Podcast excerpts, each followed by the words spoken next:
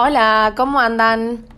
Bueno, en este viernes les traigo un tema que está muy, pero muy en boga, mucho en los medios, en las agendas, que es el tema de la vuelta a la escuela presencial en Argentina, en distintas provincias, en distintos distritos. Me parece que es un tema para que lo pensemos entre la salud y la educación. Y que dispara muchos otros cuestionamientos, muchas otras preguntas para debatir y para pensar, que principalmente tiene que ver con qué es lo que se aprende en la escuela, ¿no? Si bien hubo un parate a nivel general en muchísimas actividades a raíz de la pandemia y de las medidas que se tomaron para combatir el virus, como por ejemplo la cuarentena, el cierre o el cese de algunas actividades. Entre ellas obviamente cayó la educación presencial, y cada uno de los colegios, de las instituciones, universidades inclusive también, tuvieron que rediseñar sus prácticas, rediseñar sus currículas, capacitar a sus docentes y a su personal no docente como para poder continuar brindando un servicio educativo frente a estos cambios de coordenadas, ¿no? Así que ahora que paulatinamente está volviendo todo de a poco, también es el turno de la escuela. Me parece que la conversación tiene que ir más por el lado de lo que se aprende, entender que si son contenidos, entonces sí, quizás algunos alumnos se hayan atrasado este año, pero mi pregunta es, bueno, ¿es la escuela solamente eso? La escuela de los contenidos creo que genera niños contenidos sin posibilidad de interacción, ¿no? La escuela es, o debería ser, mejor dicho, mucho más que contenidos. Debería ser el juego, debería ser el abrazo de gol en el recreo, debería ser movimiento, risas, rondas, canciones. Debería ser témpera en las manos y en la cara, compartir una golosina rica. Y en todo eso, en todas estas cosas que yo mencioné, el coronavirus se podría transmitir.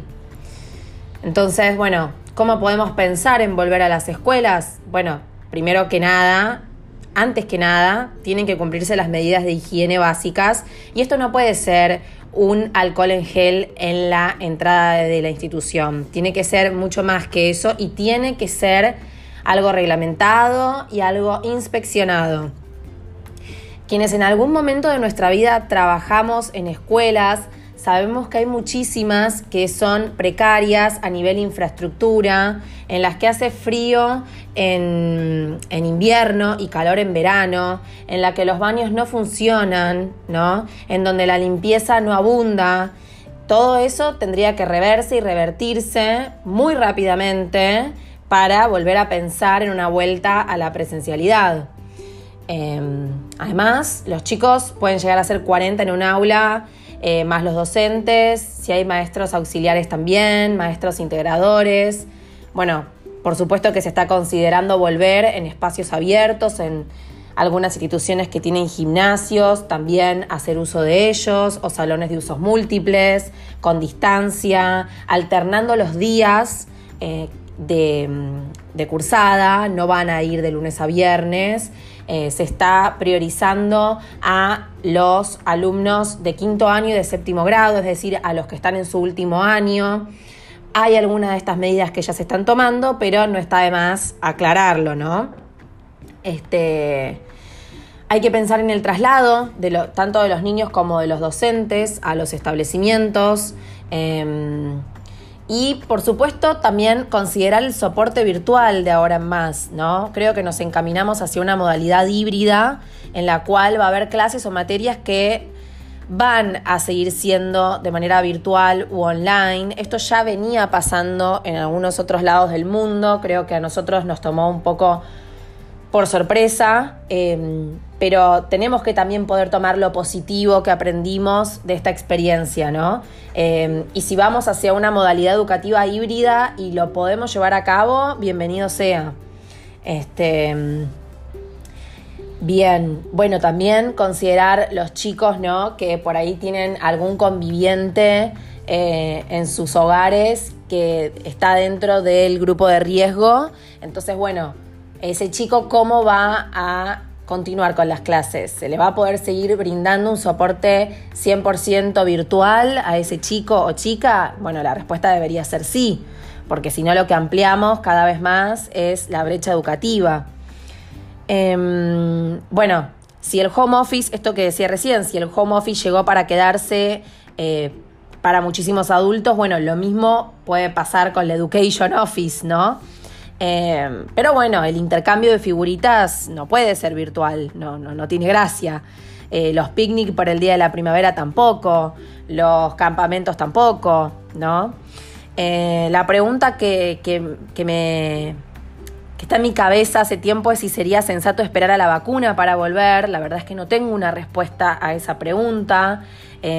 Se ha vuelto a las clases presenciales en otros lados del mundo. También se ha hecho marcha atrás en relación a esa medida.